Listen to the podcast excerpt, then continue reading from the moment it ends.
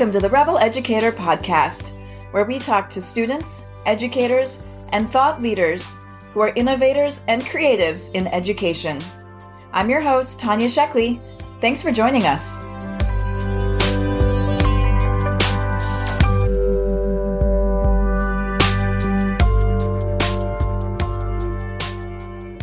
Hi, everyone. I'm here today with Sasha Keck. Sasha is a senior in high school, and I got to know her last year because she worked on an engineering capstone project with my disabled dog, Harold. And I'm super excited to have you and to talk a little bit more about school and education with you, Sasha. So thank you so much for making time to chat. Yeah, thanks for having me to chat. So can you share can you share a little bit of the events or classes or teachers that you remember that have really made an impact on your learning? For sure. Um, so I'd say most recently, um, I have the best recollection of my high school years, but I would say that Miss Conaway, my engineering teacher for Engineering one, Engineering two, and Engineering Capstone last year's class, she was definitely the most influential teacher I've had um, because she just really pushed us to think outside the box and do unconventional um, learning, which was really missing in other like traditional high school um, classes where it's lectures and notes and stuff. So we got to do a lot of hands-on material.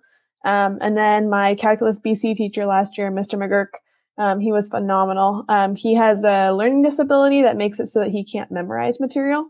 And so he taught the whole class in a way where we could understand exactly how calculus was um, coming about. And uh, instead of memorizing formulas, which was really, really neat. And I understood that class so well. It was just, it was amazing. So I think those two teachers and classes were probably the best um, in terms of my high school experience. So I'm hearing that you really enjoyed the unconventional ways of teaching when somebody looked at it from a different perspective or a different angle, or you got to really experience the learning instead of For just sure. sitting and listening to teachers. Yeah. Have you had many experiences? You learn best that way. Yeah. Have you had experiences where teachers work together among different classes to create material together that's different, or is it pretty siloed into different classes and subjects? It kind of depends on the teacher. So we have some of the older teachers who are more stuck in their traditional lectures. They don't really want a lot of stuff impeding on their, their schedule that they've been maintaining for thirty or more years at the school. Um, so they don't like the change of schedule. So those classes are more traditional to just lectures and, and uh, notes and stuff like that. But Miz Connolly tried to work in a little bit of, of stuff there where our engineering class had um, projects with a special education department.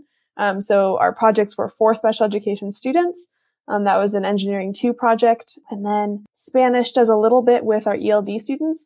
I didn't have that particular class, but my sister did, where students in Spanish one and students in E L D one would meet up and try to learn each other's languages by having communication time to just chat um, during one of their class periods. So I think those are the best examples of intermixing, but because of tight Um, schedules in high school, it's a little difficult for a lot of teachers to do that. That makes so much sense for foreign language to work together. It's yeah. one of the things that my husband talks about growing up. He grew up in Connecticut um, and took Spanish. I want to say he took like six years of Spanish. And his high school was about fifty percent Puerto Rican. So everybody spoke Spanish, but mm-hmm. there was no mixing of the students. Like they didn't have Spanish speaking students come in and speak Spanish to the kids that were trying to learn Spanish. It just makes so much sense to utilize all of those resources and just to connect the kids. Um, Absolutely. Because my guess is, and I could be totally wrong, but my guess is a lot of those kids are probably not kids that are generally in your social circle. Right. But it gives right. you time to get to know somebody else on campus and get to know another group of people that you might not otherwise connect with. Yeah, it's a really cool opportunity. I wish my Spanish one class did that, but it, it was a new invention as of last year. So yeah, no, that's super cool. Can you tell me more about the projects from Engineering two? Did you actually have the special education students building with you and collaborating and brainstorming? Yeah, so the purpose of the project was, it's called a user interface project. So it was essentially based on people being in industry and creating a, a project for a client where the client has a problem and they give you the description, um, and, which is what we received from teachers and aides.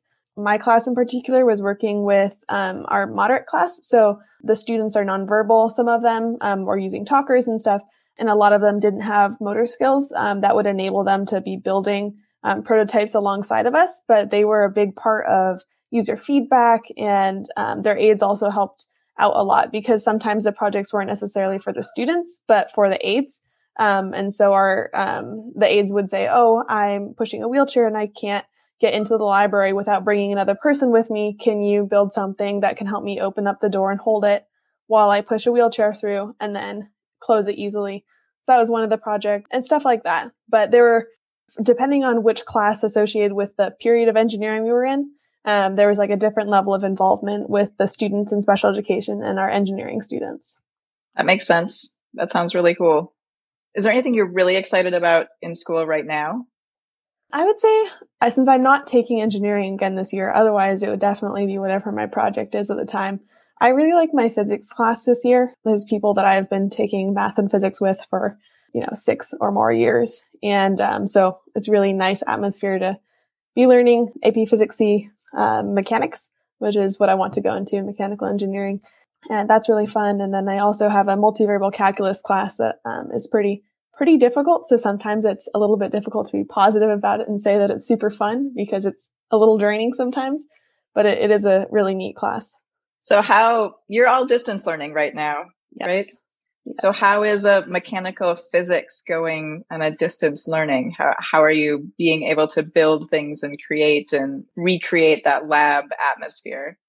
Well, unfortunately, it's not the same as the classroom. Um, we would normally have Mister Widmark, our physics teacher, you know, kicking things around the classroom or throwing things or launching projectiles or shooting Nerf guns at a flying plane to simulate stuff. But uh, we have a Pivot Lab, which is a, a program, I believe it's through C U Boulder, could be mistaken there. Um, and basically you show a video clip and there's little tools that you can use to take data.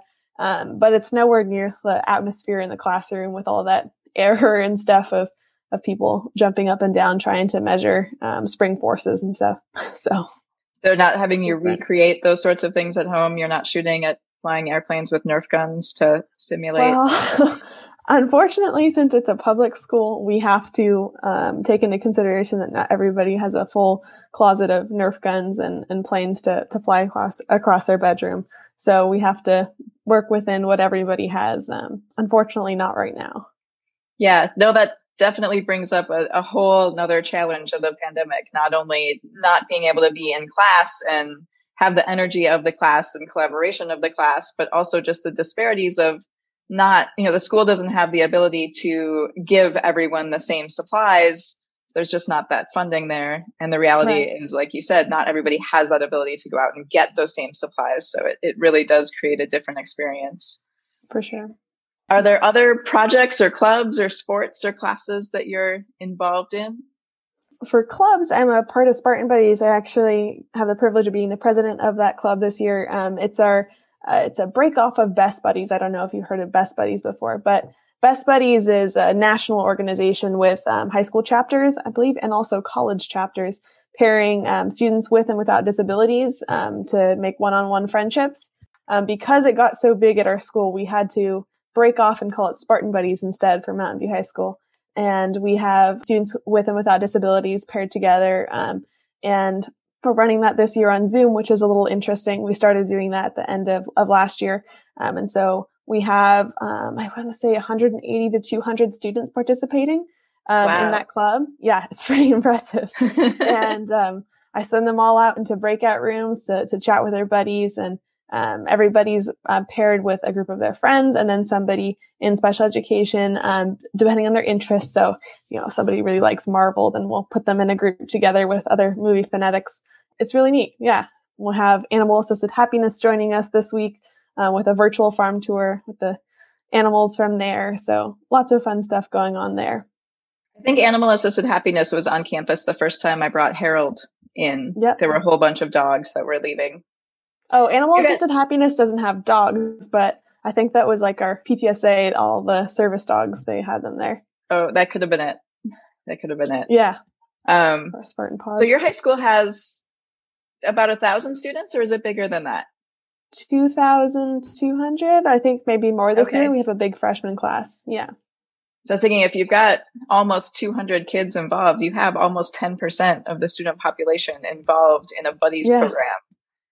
Pretty great. Yeah, it's it's our biggest club on campus, so we enjoy taking pride in that statement. That's awesome. So if you thinking about high school and thinking about the things that have really worked and the things that haven't worked, if you were going to redesign your whole high school experience and create like the high school of your dreams, mm-hmm. what would that look like? Um, I think I would start with just the freedom to pick classes more. I could be getting a little greedy by saying that I want to pick more of my classes because I have had the opportunity to pick which um, science classes I want to take and which math classes and electives and stuff.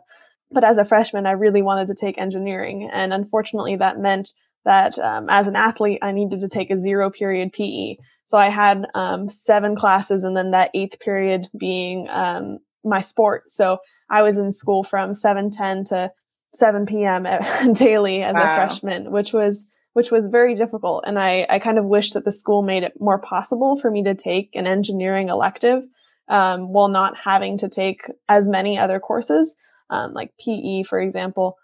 I'm not sure that I quite needed to be taking P E and volleyball at the same time. I was getting enough exercise as is. Um, so I wish that there was more freedom to do that um, because I think, you know, everybody keeps saying we need more engineers, we need more people creating products uh, to solve problems and uh, and people pursuing their passion. And I didn't, I was like, well, the high school's kind of allowing us to do that, but you do have to make quite a few sacrifices time-wise to make that possible. So what what percentage of your classes do you get to choose? Well, it depends on the year. So it, it goes from, as a freshman, you have the least freedom to choose uh, with a required English class and a required social studies class that are the same. Um, and then you go into whichever math you choose um, based on your level. So for me as a freshman, that meant I could choose between Algebra two and Algebra two Honors. So I, I went into Algebra two Honors, and that's a whole different track. And you can choose to um, jump down from that whenever you choose. Um, and I've just continued on that. And as a sophomore, everybody's going to take chemistry. So you can choose chemistry or chemistry honors, um, et cetera. And then really as a junior is when that the picking really, uh, you're allowed to choose what you want to do because you've taken all the requirements. So you can choose to go into environmental science if you're interested, or physics, um, or A P biology, A P chemistry, stuff like that. So we do have a, a good bit of freedom, but it is more structured freedom.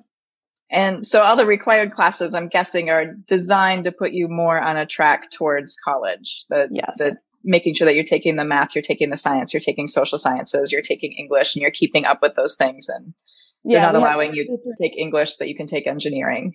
Right, right. We have A through G requirements, which we have to meet. Um, we have high school graduation requirements, and there's A through G requirements, which are the U C college requirements for being a high okay. school student. So we have to meet all of those. That makes sense. There's more and more discussion about the necessity of college. Yeah. Um, and people looking at going into apprenticeships or going to two-year schools or going to specific coding boot camps, for example, or programming boot camps, and then going straight into work from there. You're probably filling out college applications now, maybe. Yeah, I just submitted my last application yesterday. Yeah. Congratulations. Thank you. Have your group of friends or has the high school or has anything really talked about the necessity of college? Do you think it's still necessary to go to college? Well, from the school standpoint, from Mountain View High School standpoint, everything about the high school is centered towards getting kids into college. And we have AVID programs and, and everything is just centered around, let's get you into college. And then there's the debate of good college versus uh, middle of the road college, which is a whole nother ballgame.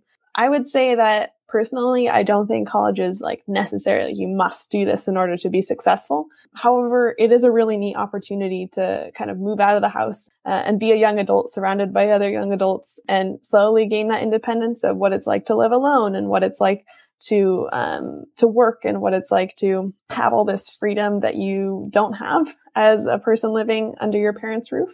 Um, mm-hmm. And it's really neat to be around other people doing that. So I'm really excited about that.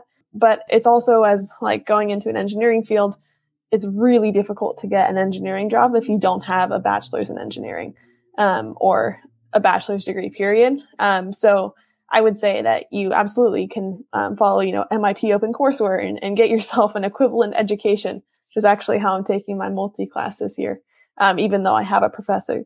Um, but you can take all sorts of online courses and SolidWorks preparatory classes. But I would say that that bachelor's of engineering, um, bachelor's of science is going to get you a job far easier than just um, doing it on your own. Not saying that that's not an option, but it, it's a little easier that way.